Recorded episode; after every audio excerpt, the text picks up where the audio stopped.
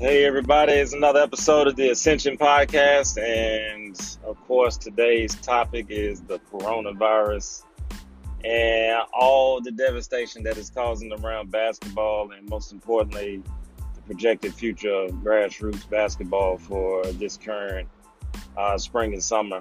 Um, your host, Fred Cannon, director of Team Felton Basketball, as well as the owner and creator of Ascension Sports Consulting.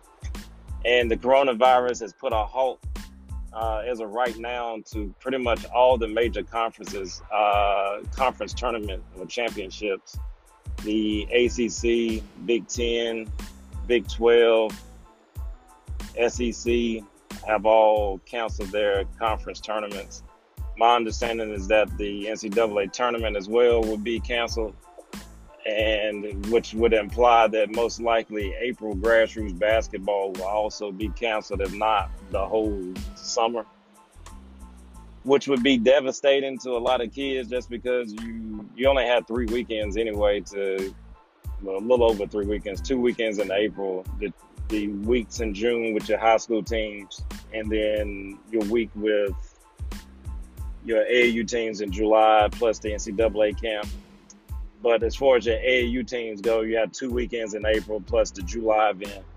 So the biggest thing is just kind of putting together a strategy for your son or daughter to kind of offset the current state of panic that's going on, but also understanding the risks that associated with it. I'm one of those people that's skeptical as well, feel like it's kind of being uh, over sensationalized, but also from a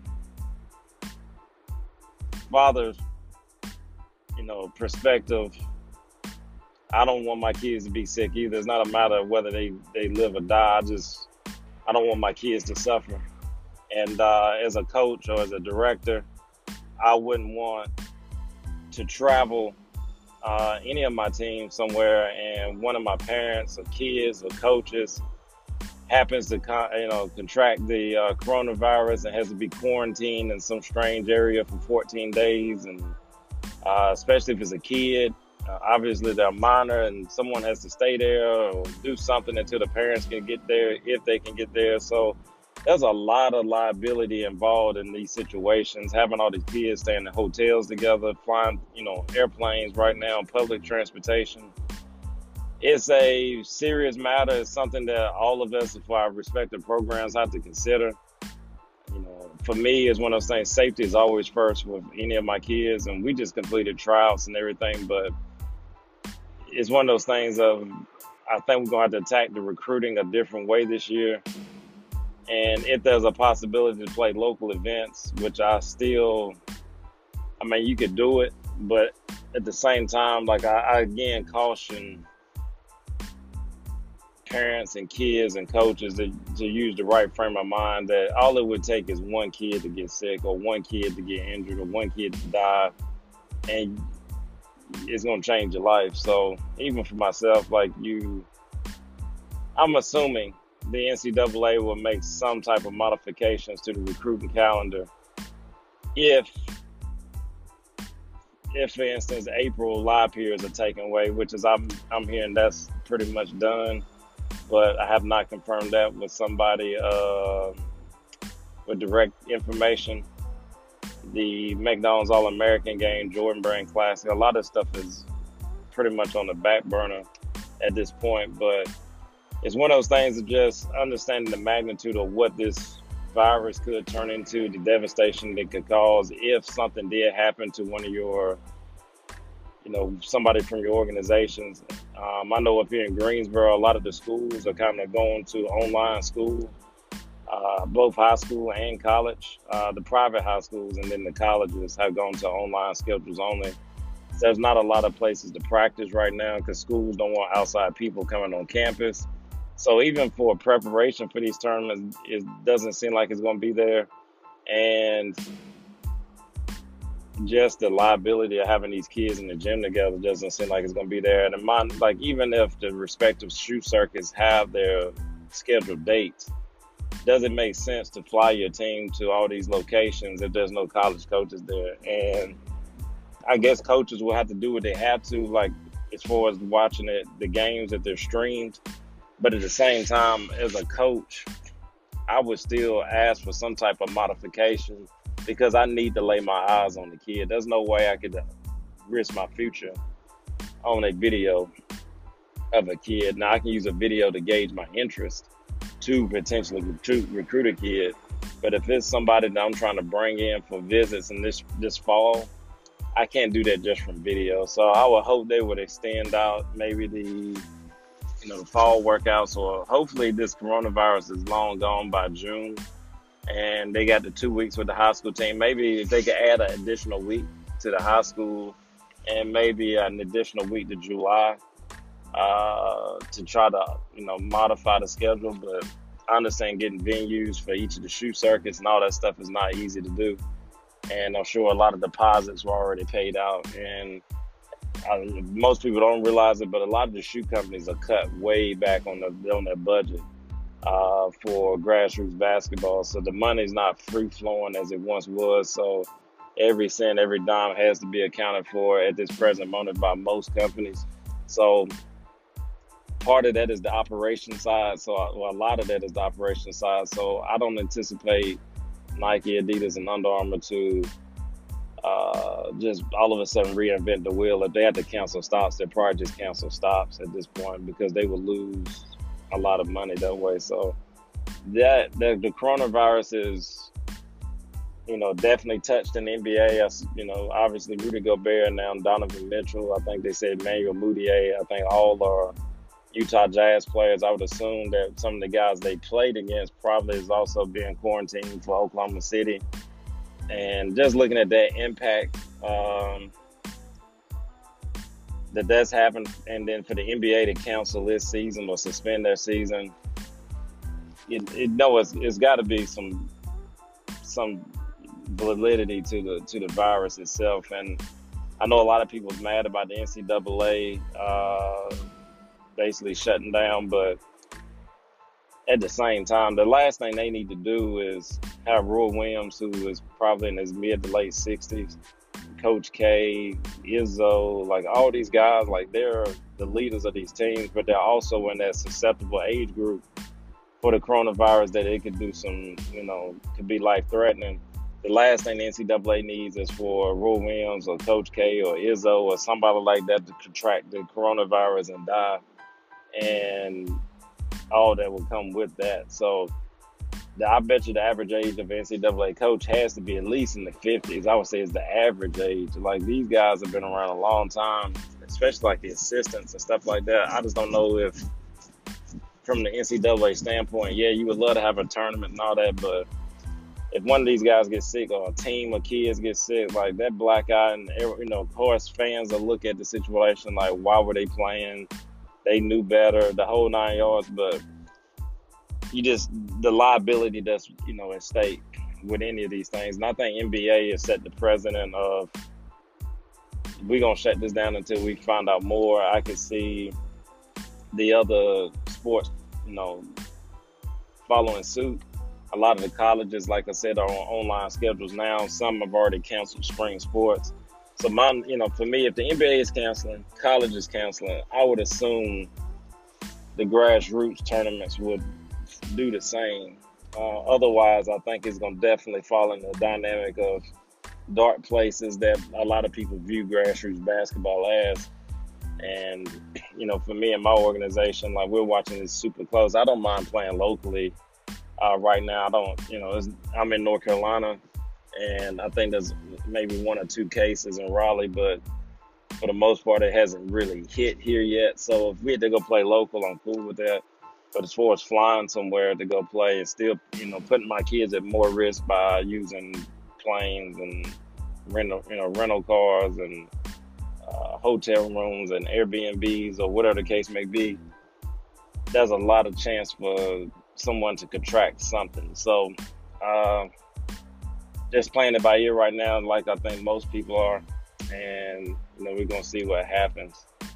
Uh, until we get more on that, that's kind of all we really can talk about with basketball. Is just understanding that the recruitment calendar is going to change. Uh, I don't know how many coaches I actually be able to see, but hopefully everything kind of opens back up before the high school teams go to June. And then following suit on that, I hope the kids still have a chance to do the NCAA camp in July. And then that makes August and September extremely important for high school coaches to make sure that uh, college coaches are in those gyms. And, you know, it's, it's kind of, it's definitely a raw deal for those 2021 kids, much like the 2020 kids who were affected by the new recruiting calendar last year. So it hasn't been a great two summers for recruitment. And, uh, but I mean, life happens and uh, we just have to be creative enough to adjust to these uh, circumstances and still get the job done as directors and uh, coaches. So hopefully, this coronavirus uh, gets taken, you know, get gets under control, and you know we can kind of get back to our normal lives. But in the meantime, I hope everybody is safe, uses good judgment, wash your hands, cover your mouth, you know, keep your hands out your face. Uh, I don't want to see anybody, uh, especially anybody I know, to uh, contract it or get get sick or have be affected by it in their own home. So you guys stay safe on that. Um, just looking over the last couple of weeks since I talked to everyone, we had all the college awards that came out. Um, I think everything is pretty much self-explanatory, especially in the ACC only thing I didn't like, Brandon Childress didn't make any of the three teams uh, for the ACC, which I find laughable. Uh, it was obviously the leader of Wake Forest. Um, prepared them to all their biggest wins was on his back, and I thought he was more than deserving. I think it's worth second team All ACC, but still not to make any. Uh, I think that was a, a glaring oversight. I felt Manny Bates should have been in the conversation for all defensive team and uh, defensive player of the year as a freshman to lead the country in blocks, oh well blocks per game and lead the conference. Uh, you know, in shot blocking, I just think that warrants that that consideration. Um, I'm also biased to Au'Diese Toney at, at Pitt. Um, I watched the D's guard everybody from one through four um, and watch them go below their averages. And I just feel like he takes that challenge on every single night. For him not to make any of the defensive teams, I just felt like, you know, I thought those were oversights that uh, shouldn't have been made. High school, uh, a lot of awards came out as well. A lot of the, the all district teams. Uh, Silas Mason of our program was uh, Player of the Year in his district, which is you know cool. And um, you know, kind of seeing these end of the year awards is I know a lot of bittersweet because a lot of these kids, it'll be their last kind of hoorah, and it's good to kind of see kids get recognized for the success they had, but also for kind of the careers they had. So we will see kind of how the ba- basketball world recovers from this and pushes forward. It'd be interesting to see how the higher ups at each each of the next levels use this uh, dark time to kind of make things better, uh, regroup, and all that good stuff.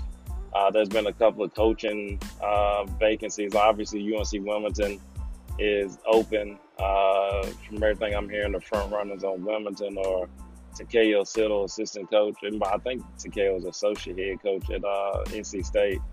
Uh, also was uh, Keatts assistant at UNC Wilmington doing Keatts tenure. I heard Joel Justus out of Kentucky um, is also a contender, and Levi Watkins uh, who's also a Carolina native, was at uh, Arkansas and currently at Ole Miss. So I think that job will be filled here soon, uh, pending all the uh, powers that be are still in place while this virus is going on. Uh, Jam, Jam, uh, Jam U is what we call it, but James Madison, that uh, Coach Rowe was fired. Um, from everything we keep hearing is Mike Jones is the man there. His job to turn down, either way you want to look at it. And as far as the Radford job goes, if I had to guess, the number one uh, hire for them would be one of the Nichols brothers who were from that area. Uh, Darris Nichols, who's the assistant coach at Florida, as well as Shane Nichols, who's the assistant coach at Murray State. Uh, I think it would be pretty cool if those guys did come back home and uh, take that school and continue what Mike Jones has already built there and just, you know, keep building upon it. I think that would be pretty cool. But other than that, it hasn't been a widespread coaching uh, firing or anything like that across the country. So I think it's going to be interesting to watch and see how this college season continues to play out. And it'd be interesting to see who gets looked at from the bigger jobs. I think Steve Forbes will be a big time target as well as Wes Miller again this year. And I think John Beilein uh, will be able to kind of pick and choose whatever job he wants uh, coming back from the NBA from the way he left uh, Michigan in such good shape when he left. Um, so it'll be interesting to see how that works and also see how the Big South, what other teams they end up taking, most likely from the MEAC uh, here in Norfolk State, North Carolina Central could most likely be the you know teams that join the conference, which makes sense logistically uh, with the rest of the conference. So uh, that was the basketball news that kind of came in. Cam Langley became the all-time MEAC leader in assists, as well as North Carolina A&T's all-time assist leader. He's just a junior. Uh, so it's gonna be interesting to see how he continues to fill out his career, but big time player at North Carolina A&T. We want to say congratulations to him. Congratulations to Coach uh, Will Jones uh, capturing uh, Coach of the Year after coming in as an interim uh, behind Jay Joyner. I thought that was a phenomenal job uh, in coaching for Will Jones and to build trust with the administration. So definitely a lot going on in basketball. It's just we don't have a whole lot to speak on at the moment, but I really appreciate you guys listening.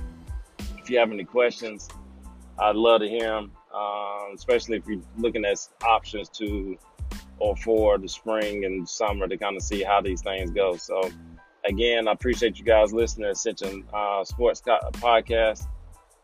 And if you ever need any advice, any big bros, anything like that, kids, make sure you reach out to me and I don't mind the mentor work with you. And uh, we'll keep working until you conquer all your all your goals. I'm your host, Fred Cannon. This was another episode of Ascension Podcast. Until the next time, keep ascending.